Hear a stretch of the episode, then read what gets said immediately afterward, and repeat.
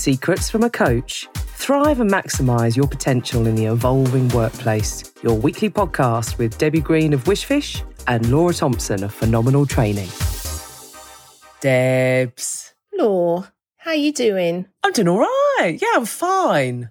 How are you really doing though, Law? Well, when I say fine, I mean, there's a lot going on, isn't there, Debs? You know, and a lot of stories that people are sharing, and that's all got to go somewhere, hasn't it? All of that thoughts and all of the emotions that are swirling around. And yeah, I'm, I'm kind of uh, aware that in this focus, we've chosen to have this month on mental health month, that with that, then, of course, you get to do a lot of thinking and listening and sharing.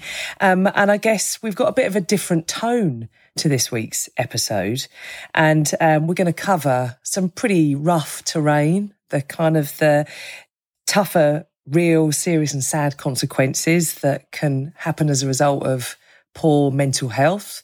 So, from your point of view as a professional coach, um, how easy is it for people to pretend they're okay, keep things under the surface, and just say, "Yeah, I'm fine"? what's what's your um, observations over the years? People are very good at hiding maybe how they're really really feeling or how what they're thinking about and their emotions around it especially if they're um, not comfortable maybe talking about it. So i think you know people do withhold or they use that yeah i'm fine or i'm okay and it's that bit that sort of checks in to go are you really? Because fine is whole for me holds a multitude of different emotions that sits behind it and sometimes we just go through the motions of checking in with somebody. Oh, how are you doing? Yeah, I'm okay. And then moving on. But actually, are we really noticing and listening and hearing what is underneath the surface of that fine or okay? And it's about then having that um, space to step into to be able to talk to the individual and ask, yeah, are you really okay? What else might be going on for you? So asking twice, as we always call it, can make people go, oh, okay. And then they open up, a bit like you did, Law. Well, I mean, it's having the safe space to be able to do that. And I think, as always, our focus on these large range of topics that we cover is um, what does that mean for the evolving world of work and the skills that are going to be drawn upon and are worth developing and honing. I think what's been really interesting, especially in this kind of as we get into the second half of this year is um, as the roller coaster continues and the marathon of change, it's like a slog, isn't it, in terms of sort of getting through.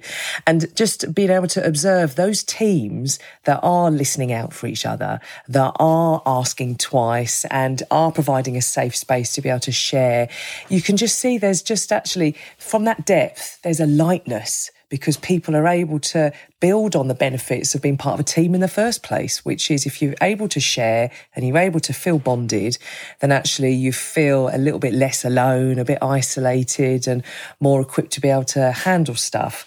So it's with great pleasure that um, you uh, connected with uh, an old friend of ours, Simon Brown. Simon is the CEO of Tech Tower, which brings to market new innovative products and services within safety critical, security critical software environments. So he works in some pretty big stuff. He was the former head of IT architecture at Heathrow Airport, which is where we knew him. And he joined the Your Mind Matters training course that he ran with Linz for managers as part of the facilitation team. So everything he's learned about mental health and the role that workplace has in supporting people, he's got really clearly on his company's career page. So uh, we've got that at our link if you want to check it out out because the language is really great in terms of how they've articulated it. And his passion really is wouldn't it be great if everyone worked like that and if everyone was able to deal with mental health and treat it as an everyday scenario to be able to discuss and to remove the taboo. So you spent some time with him, didn't you, Debs? Yeah, I did actually, and had a really somber chat with him. His brother sadly committed suicide. So um, just put that out there that he talks quite candidly about what happened to his brother and that back in, you know, 2012, um, mental health wasn't even on his radar. So obviously, just wanted to put that warning out there. First of all, um, it's really important that you know he started to think about more about mental health and poor mental health and what impact that could have on families. Um, and he was quite happy to share what his experience was and what he took from it, um, and also you know how it sort of impacted on him now in relation to you know what he still does to look after his mental health and talks about it quite candidly and openly to people, um, and that you know he sort of channels that in both as well as his mental but also his physical and emotional health as well. Um, so it was a it was a really um, sombering experience just to listen to somebody firsthand who's had um, that experience you know happen, um, and also to find out what he's doing about it as well. So it was a yeah, it was a really good conversation. So I hope you enjoy it, Law.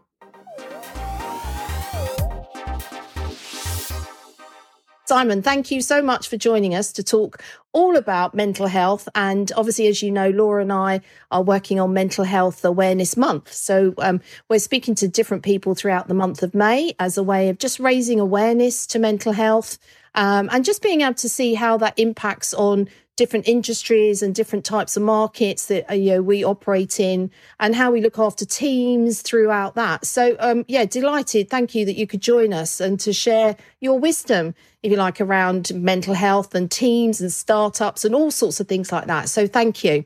A pleasure. Pleasure to join you. Cool. I'm looking forward to it. So i suppose my first question which um, we're asking people generally is so what does mental health mean to you uh, so for me, mental health, uh, it, it, probably worth going back and thinking back to around uh, 2012. And my view of mental health back then was was very much it was a kind of taboo thing. It was not something regularly spoke about, and uh, typically you'd associate mental health with mental illness. Now, obviously, uh, and some of your listeners may not be aware, but I lost my brother to uh, mental illness in 2012. And so that opened up an awful lot of um, discovery for me to, to really understand uh, what was going on and what, why, why would somebody choose that option. And, and it was really a voyage of kind of discovery of, of my own sort of mental health to think, actually, is, is, is this something that I need to worry about? Is this something that affects me? Is it hereditary?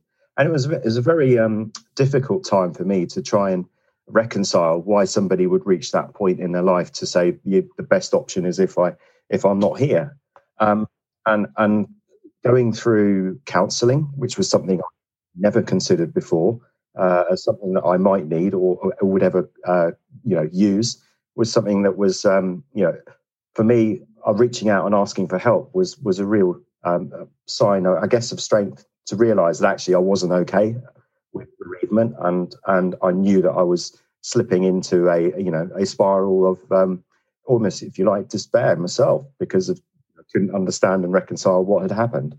So, so I think you know, for me that that voyage into mental health and and well being um, really started then, and and as uh, the years have rolled forward, and you know things do get easier after, and you know, if, if anybody has been recently affected by uh, a bereavement, by suicide, or, or you know, there is a long road to recovery ahead, and you know that that kind of journey you don't have to take by yourself. Um, that that's that's really really kind of important, and and you know, raising the awareness was one thing um, that I wanted to do uh, throughout my um, uh, fundraising activities, doing all sorts of crazy runs. Uh, but then when I when I joined Heathrow Airport back in 2017, uh, they were just started up a program called Your Mind Matters. And, and having gone through some of the, uh, the, the, courses on uh, leading with purpose and values, I actually thought to myself, no, actually, there's real opportunity here to make a much, much bigger difference than just raising money. Actually, start and having a conversation about mental health and what it means to me, and, and encouraging others to think differently and think about actually, uh, you could be that that last person that, that has that last contact with somebody. Uh, and and it's how you approach some of the conversations where you don't necessarily you know feel comfortable. You can have initiate a conversation to say to somebody, "It seems to me I might be wrong, but you don't seem like your normal self," and that and that's and that that could be the difference you could make to to somebody's deciding that that's it, that's enough, and I'm I'm checking out. So so I think that that kind of um, that course and and that the way that we um, ran that course with um, oh, forgive me, Linz. The way we ran the course with Linz was, um, to be uh, quite honest, uh, a, a, real sort of nervous time for me to share my story But then once I actually done it a few times, it, it became a, a lot easier to to help other people to think differently about mental health and thinking of it in terms of health and safety. If you think of a health and safety environment, and we had lots of engineers coming through um, the, the, the course and the training, you look around uh, some of the, the buildings and facilities at an airport. There's barriers everywhere. There's walkways everywhere. There's there's places where you go. There's boundaries, and it, all of that is designed to keep you safe. So if we could change the conversation about mental health to give you those kind of safety corridors and safety zones, so that you actually feel that you know there there is a you know a, a path that you can tread that that is safe, and you as a manager can can look after your your employees, and it, it's only going to be to the benefit of of all of our uh, staff and all of the uh, the people that work in in the airport, and ultimately the benefit to the the people and that go through the airport, the passengers, to know that you know the staff feel well and they looked after, and that that's that's always a good thing, right? Yeah. So, oh my God, completely. And I suppose, well, first of all, you know, thank you for sharing that with our audience, because um, I'm sure other people may have experienced that in, you know, in their lives or you know, with people that they know. And it's it's such a, as you said, a, t- a time where you just I must have been absolutely thrown completely off course with what had happened, and and just trying to understand why around it. So so how have you? How far have you got down that path of understanding why? What was sitting behind that?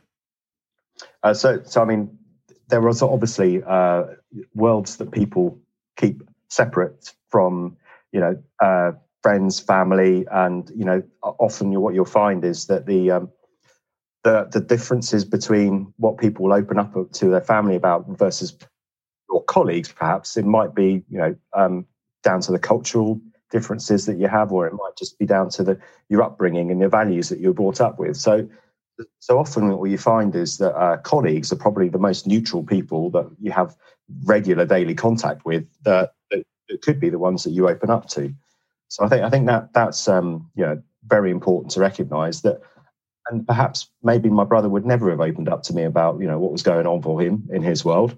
Uh, I'll never know, and I'll never, and, and that's that's that's something that we'll will will obviously um, have to to reconcile, and, and I do recognise is is something that is um, you know, obviously there. It's there. It's you know I, I can't know what was going through his mind. Because, no, and so many people say that. Mind, yeah, nobody in their right mind makes that choice. No, absolutely. And, but but um, but I think you know having having been through the uh, uh, experience of fundraising, doing a lot of running for charity, meeting a lot of other people on on those kinds of charity events, and and talking to them about you know their own experiences. Some of them survivors of suicide, uh, and and the uh, you know the, the story is that you know you just you're not in your right mind.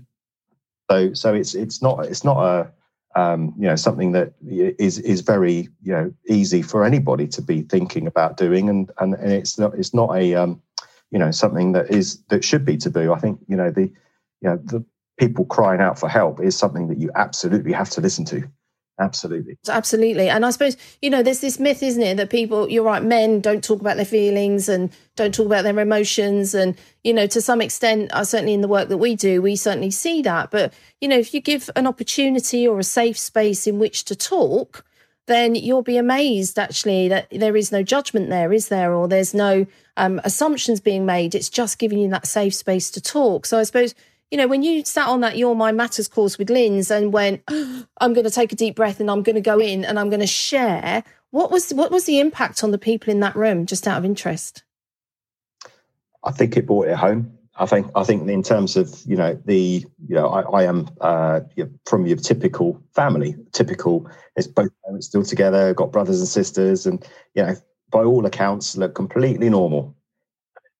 When you when you kind of um, put put somebody in a in a position where you know you've, you are a senior manager at a company and you're talking openly about these the you know, these issues that that are um, real life and and and it happens. It, it, becomes all the more real for people to recognize it's it isn't just the minority of people or it isn't some somebody who comes from a particular culture or, or anything. It's it's average. It's it's present everywhere. And and that's that's what we have to recognize. It's it isn't a um, uh, it, it is a you know something that which affects one in four people at some point in their lives.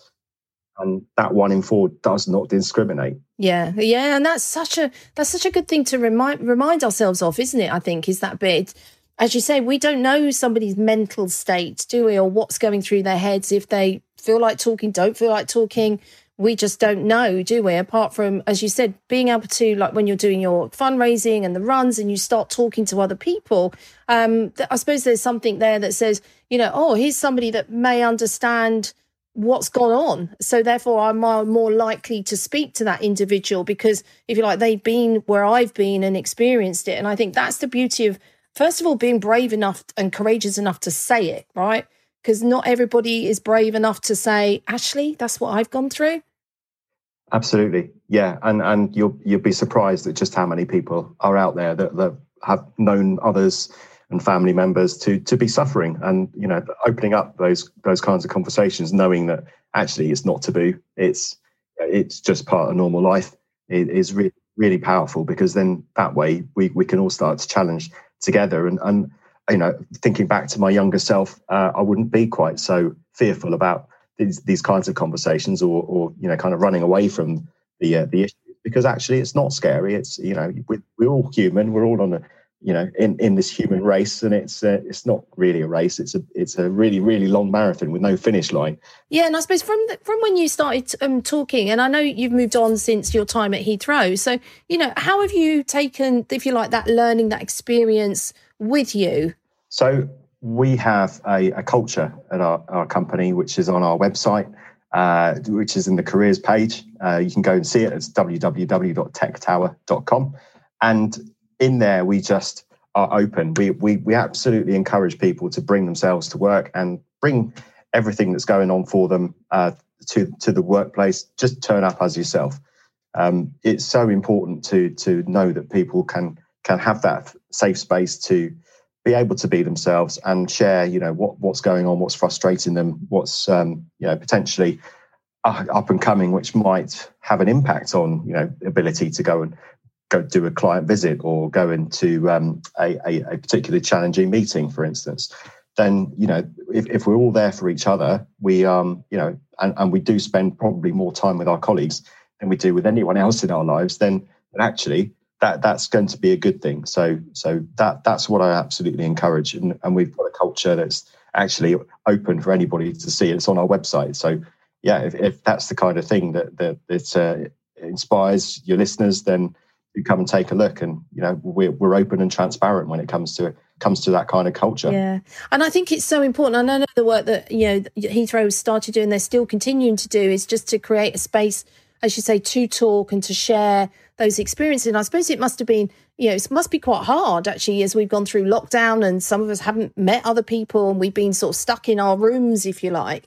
So I suppose if, you know, if you were to think about how we reach out and just chat, how do you encourage that amongst your current team where they just, you know, chat? They don't have necessarily talk about work, they just have a conversation about what is going on for them.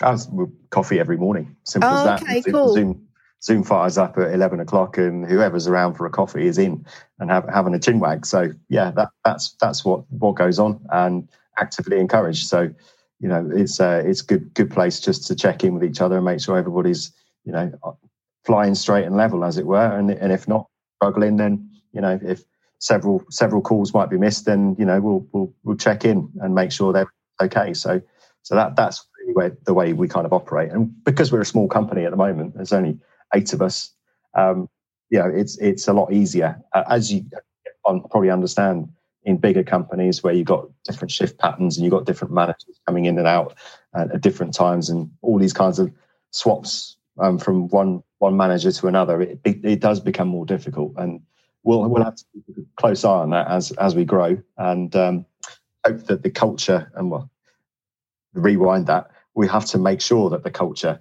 stays as it is today. Yeah, definitely. And and I think you're right. You know, certainly in some of the organizations that we work for that are big organizations, it is that that you know, how do you keep in touch with people? How do you make sure that there is a listening ear for somebody if they want it? And I suppose that's the challenge, isn't it? But you know, when you think back to, you know, you helped Linz run some of those workshops as well, didn't you? You came and supported her on running some of them because she always had a, a friendly ear with her and everything else. And I suppose for you it was that bit around how did you ensure that when you walked out of that, you know, the way we did it at the Green Corridor, when you walked out of that and then went back into your workspace, how did you keep those conversations or encourage those conversations to keep going? Uh, I guess encouraging the conversations to keep going. Uh, I think in terms of uh, the culture at the at the Heathrow Airport, which was very much around uh, checking in, making sure everybody had the um, you know a, a good insight as to what was going on uh, with with outside of the the work environment was was really really key, and you know it forged that human bond, that connection. I think we all had that in the, in the teams that we operated in, and we all you know, respected the, the, the some people were going through a, a, more difficult patch than others at certain times, and some people were you know flying high. So it's you know having having that kind of personal connection was was great. Uh, it was is very different uh, culture to some of some of the other places I've worked at, which was very sort of toe the line, professional, turn up and, and do the work and look look the part and, yeah, and act the part as well. Yeah. almost almost to the point of being robotic and um, in that you know the, there was a culture where you, you had to have been on the uh, on the training course to to be able yeah. to use the, the correct jargon yeah, don't get I say don't get Laura started on her robot technology and things like that. That would be a, an opening for her there because you know you, are right. It's got to come from a, a, genuine place, hasn't it? It's got to come from a, an authentic space that says, actually, I really do care. And I think the language is say no workshop in the world can set you up for an experience like you've had. But, you know, and the language then you use around it, it's got to come from you, hasn't it? It's got to be your words, your thoughts, how you're feeling about things. You know, no, no workshop tells you that, do they? No, no, absolutely impossible. And we're all a product of our, you know, the upbringing that we've had and the experiences we've had through life. And if we were all the same, life would be really dull, wouldn't it? It would definitely be very, very dull. Yeah, absolutely, 100%. So, and I suppose, you know, with your saying you've been doing your fundraising um, since, and I'm sure, you know, it, this sort of, as you said, brought it home even more how important looking after your own mental health was. So, what, you know, how do you do that? What else do you do to look after your own mental health? So for me, I, the, the main thing is running. I, I, I really enjoy running. I'm one of those weird people that actually loves putting on a pair of trainers and, and going out. But but the thing that I that strikes me most is that you can actually roll up an awful lot of other things into running. So things mindfulness. So mindfulness is is uh, is the art of being present and in the moment. Uh, and and I've I shared this with the, uh, the the people at the workshops that actually running, you're getting your physical exercise as well as mindfulness, as well as connecting with nature, is a perfect thing to do when you're out on a trail run because you know what, you're running around in the woods, uh, and if your mind is wandering off somewhere else, uh, you're hitting that tree root and you're going, uh, you know, head over heels. So you do have to be very focused in in the moment and, and you know concentrating on your breathing, concentrating where you where you're going to put your next foot down and and thinking about where where the next uh, the next mile is going to come up. If you if you're going out and you know planning a route or vague idea of a route, you've got to think: Am I going too far from where I was supposed to be? yeah. you, know, you, know, you don't want to get too lost in it, yeah, but, um, yes. but you know, it can be fun when you do that. But but that that's that's for me my my release. I I love getting out and, and doing a run, and um, and I, I think you know in terms of setting goals and setting ambition it's perfect for uh, you know having something you know in the in the mid to long term to focus on, particularly if you're doing things like a marathon. I thoroughly recommend anyone if you if you ever had a, a wish to do a marathon, just sign up and then and then figure out how right. to do it. much about yourself. I'll and, take your word for that. I don't think I'm ever going to be d- thinking about doing a marathon anytime soon. But I'll never I'll say never. Never say never.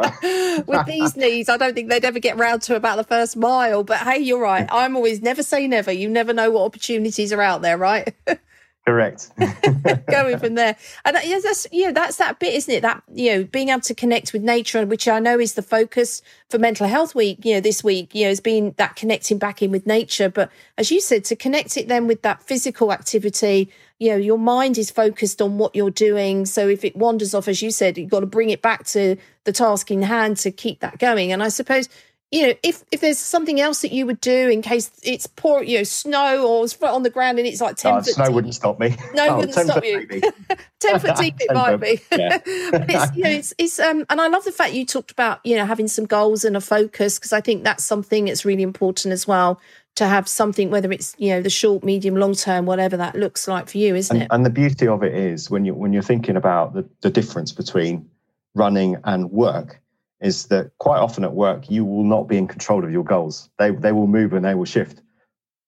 You don't get out on your training run and you haven't done the the, the leg work to get you to your half marathon and, and the time that you want to achieve or your 10k and the time you want to achieve. That's all you. Nobody else. Everybody can find a time to lace up and put a pair of trainers on and, and get out the front.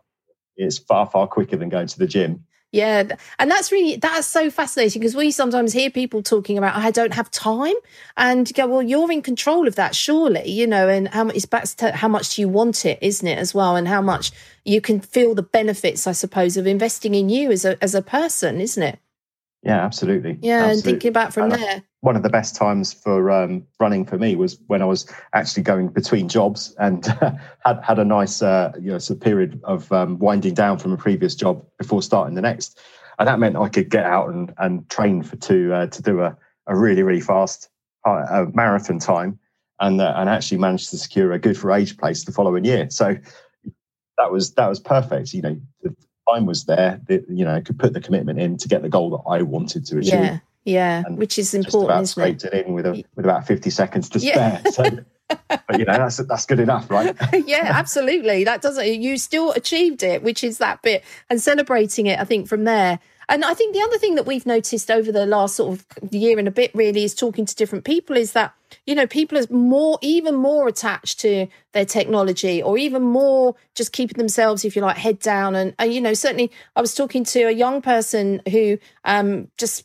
comes off of work, then sits on their PlayStation all day, and you know how do they get their their uh, if you like boost of energy from that? And that's what floats their boat, but maybe not so much mine and everything else. So I suppose it's uh, you know thinking of some of the challenges that we're faced with, especially you know in the tech world of tech right now. It's it's at our fingertips. You know, what advice would you you know what some of the challenges and what advice would you give um to people that find themselves constantly just doing tech what stuff? That's about as my technical knowledge. So doing tippy tappy stuff that on the stuff, keyboard. That tippy yeah, stuff on the keyboard with loads of yeah. zeros and dots and stuff. I, I, think I think the challenge in the tech world is is the relentless pace of innovation that's that's coming out, and and you're you know you're in an arms race uh, effectively against some of the bad guys that are out there, and, and especially if some of the people that are involved in roles that are uh, on the, the front line, the first line of defence in cybersecurity. It's, it's not a case of if; it's a case of when, and and that and that's always going to be an uncomfortable place to be your your adrenaline is going to be running high on full alert at all times. And I think you know, in terms of um, you know, having that psychological safety to know that actually you've got a, a team that is you know, doing the best it very you know, very best it can to to keep one step ahead. Um, there will be a time when actually you do need to to start to focus on resolving some problems that might come about and not not end up in that kind of uh, horrible situation where you're trying to figure out well, who's who's to blame? Well, that's that's no good. It, it doesn't solve any problems, and it doesn't mean you move forward um, if you're focusing on the past and you're not focused on how to actually get the, the thing fixed. So, yeah, I think in terms of the tech world, you're always going to be on a learning curve. It, it doesn't flatten out. Uh, you know, if you find yourself in into situations where you are um, slightly out of your depth and a bit uncomfortable, then you have to pop your hand up and say, I'm reached the limit of my knowledge. There will always be someone else out there that knows you about your that particular one topic. And you think of it like as um, you know, doctors and your GP versus yeah. a surgeon. Yeah. Absolutely. You ask a brain surgeon to sort your bunions out, would no, you? No, definitely. Well, I don't not. That would be a bit worrying, wouldn't it, really, if you did it that way? but I suppose that comes back to that, as you said. You know, if you're reaching the level of your knowledge or expertise at that particular moment in time in relation to the tech world, you know, it's that you reach out and say, actually, I need some support, I need some help. So it's again that link that says, you know, if we do it in our jobs to say, help me be better than I am a moment ago, you know, what also stops us from doing that in relation to our own mental health, you know, to reach out and ask for that support. Um, and that's that's always been fascinating to me because we do this stuff for our work, but we don't always necessarily think and apply the same techniques to ourselves. And I suppose you know, if, if, you could give some advice to people out there, um, you know, what one piece of advice would you give them? Best bit of advice uh, uh, is if you're if you need help, ask, and you know if if you need to uh, figure out a, a solution or something that is completely alien to you, find a mentor, find find somebody that wants to to help. Because most people actually you know they enjoy being asked you know can you help me out here? I need a bit i need a bit of advice or a bit of guidance. I'm more than happy to share everything yeah. i know. Yes but it's uh, it's all it's all about you know um, giving other people that head start and that leg up. You know, if I share what I know now with somebody that gives them you know that opportunity to springboard to go even further, you know, I'm happy because you know I, I don't want people repeating the same mistakes I've made over over the course of my life and career. so, that was that was hard won experience, and yeah. if I can pass you know that that's that's a good thing yeah so it's been so cool i've loved speaking to you and um we, we could chat for a while but i just want to say a massive thank you for you know sharing your story which you know is tough and i'm sure has resonated you know with some of our, our listeners and and that bit to know that you know reach out to you because I know you're always been very open for people to just connect with you as well. So, you know, again, if anybody has been, you know, impacted by your story, then actually I know you'll be there to give them be a be a friendly ear and listen to maybe what they might be going through and and I think that continue with your fundraising to keep raising that awareness of it, um, I think is only something that can be built on and built on and built on. So, you know, I want to say a massive thank you, Simon, for sharing and for also giving us some advice as to what we can do. And um, yeah, good luck with your next marathon run. Oh, thanks very much. I'd better go and book one. yeah, go do it. Then you've got something to work towards, right? Exactly. Exactly. cool. Thank you. you, Deb. And you, Simon. Thank you. Goodness, Debs. Simon talks so eloquently and clearly about it, doesn't he? I mean, it's inspiring to listen as well, and just from his process of uh, dealing with the with what happened and how he's then brought that into some kind of purpose. I found that really moving to listen to that. How did you find that? Um, yeah, same. I think it was that bit that he was very eloquent and very articulate around actually it's not taboo to talk about some of this stuff. Um, and that actually you know, we we have to help people by sharing our own stories sometimes, which is what you know he shared, um, and encouraging those conversations and you know checking into um, and checking in with each other. Um, you know, as we said, not just once but twice. Um, and I think you know reaching out and asking for help, her help in our jobs is easy. So why are we not doing that when it comes to our own mental health as well? So yeah, there was some really good thing, thought provoking. I thought just to go, okay, that makes sense so how do we deal with that? Yeah, I mean, um, the the main takeaway I had was is that especially if you've got a load of people who are based remotely in a variety of different kind of individual setups, potentially that work community is your main community to get some of those social needs met. So let's let's take that responsibly. And actually, if someone in your workplace doesn't look how you know as as uh, how you would normally expect them to be then to check in as as he said and i like how he said they check in is everyone flying straight and level I liked that um, language he used. And for me, the biggest sort of eye opener that's really got me thinking differently about it since listening to Simon talk is the parallel between physical safety and mental safety. If it doesn't look right, you would challenge it, which is, of course, inherently important in an operational environment. And I think if we transfer that across, that almost gives you the confidence and the courage to sort of think, well, I won't just leave him alone, but, you know, I'll actually do something about it. So, what in your experience, Debs, helps people to be able to notice, but actually then lean in and, and, and check in on someone. Mm, yeah. And, you know, he mentioned it on the Your Mind Matters workshops that we did. And it's something that, you know, we came up with in relation to, you know, how do you talk about mental health? So, you know, it's the acronym around T A L K. So the first step is to, you know, you think somebody's not quite right? So that's the think bit. So it's then about, okay, so someone isn't themselves, somebody isn't there, whatever their normal might be. There's this bit that says they might be struggling to make decisions about stuff. Um, they're getting disorganized. They're not how they want to be or not how you normally expect them to be. So you can see some of these changes happening. So it makes you think, oh, that's different. What's going on for them? The A that we then did, so so we've seen the signs, so what do we do with it next? So the A is the approach. So it's that ability to be able to just have a call, you know, have a call with them or just gently speak to them and saying, you know, what I've noticed and I could be completely wrong. Um, but you don't seem yourself today. You know, what's going on? Now they may not respond, but it's enough to know that you care and therefore they may come back and speak to you again. So think about how you might approach that in a very as a non-judgmental way as well, more open around it. Um, and let them know that whatever you're talking about, you know, is important to you as it is to them. So creating that safe space for somebody. And then it's listen. That's the L. Listen and listen with empathy. It's listening to um, to listen to what they are saying, but also to what they're not saying. So, how are you reading between the lines in relation to that? And it's not jumping in and telling them your story, like, oh my God, yeah, I've had the same thing happen to me. It's not that. It's just being really quiet. It's just nodding, giving the yes, oh, the ums and the ahs, just so they can just know that you are listening and they will keep on talking around that.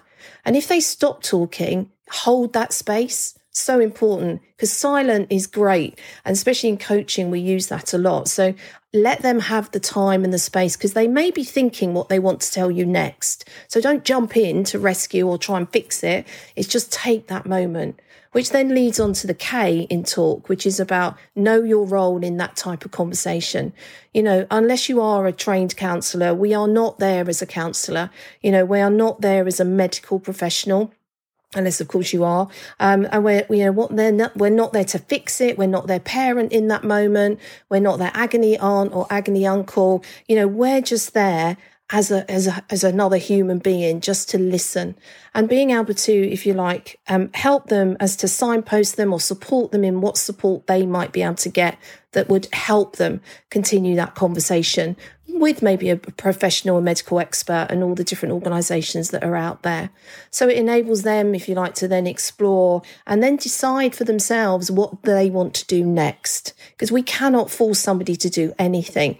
But if we've just created that space where they can talk you know then that's that's part of our role is to be enabled to do that Oh, that's great, Debs. Wise words. I mean, I know you and I really thought hard about covering this topic on on our podcast because it's a bit of a different turn from our usual approach. But rather than dodging it, that just then feeds into the problem, doesn't it? Yeah. Because as Simon said, it's about removing the taboo, yeah. making it, it's never going to be an easy conversation, but making people feel more easy about bringing this dark and difficult stuff out because it's through talking and sharing, as you said, that we're able to at least start being able to kind of open that up. So, what would your final call to action be, Debs? Yeah, I think, um, and Simon mentioned it about, you know, he does a lot of running and fundraising, and that helps his mental as well as his physical and emotional health, as we said. And I think that ability to change somebody's environment can really help. So, you know, go for a walk and talk. You know, if you want to run and you know, and have a talk, great. But, you know, just moving and talking at the same time can just lift away some of that um, uneasiness we might have if we're sitting across a table talking to somebody. Then I would definitely suggest that you just walk and talk. Break break their normal state. Just create that environment where it's free to talk. And because you're walking at the same time it just creates a much better space. It's so powerful to walk and talk yeah. And you know what? Sharing what might be going on beneath the surface in no way burdens the listener. In fact, if anything, it's life affirming and bonding and it is mutually beneficial. And I think that's sometimes what people worry about is, oh, if I share my stuff, then it's going to make other people feel worse. And actually, if anything, it's the opposite. It's that connecting and that rapport because our mental health And our physical health is the one thing that connects us all. Yes. Yeah. Regardless of how much we earn, what our status is, what we do day to day, it's the one thing that keeps us really human.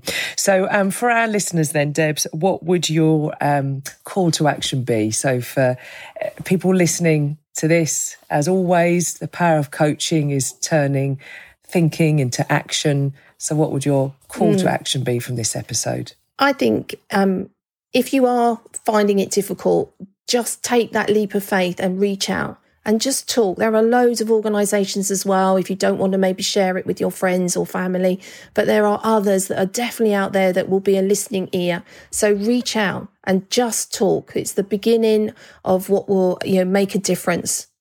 Yeah, fantastic. And from this moment on, I'm always going to ask twice. How are you? How are you really? So thanks, Debs. Um, that was a you know, big episode for us to record. And big thanks to Simon Brown for talking so eloquently about something that obviously has had a huge impact on his life. And uh, sending lots of love to everyone. We'll see you soon. Love you, Debs. Love you too, Law. Bye. Bye. We hope you've enjoyed this episode. We'd love to hear from you. Drop us an email on secretsfromacoach at aol.com or follow us on Instagram at secretsfromacoach.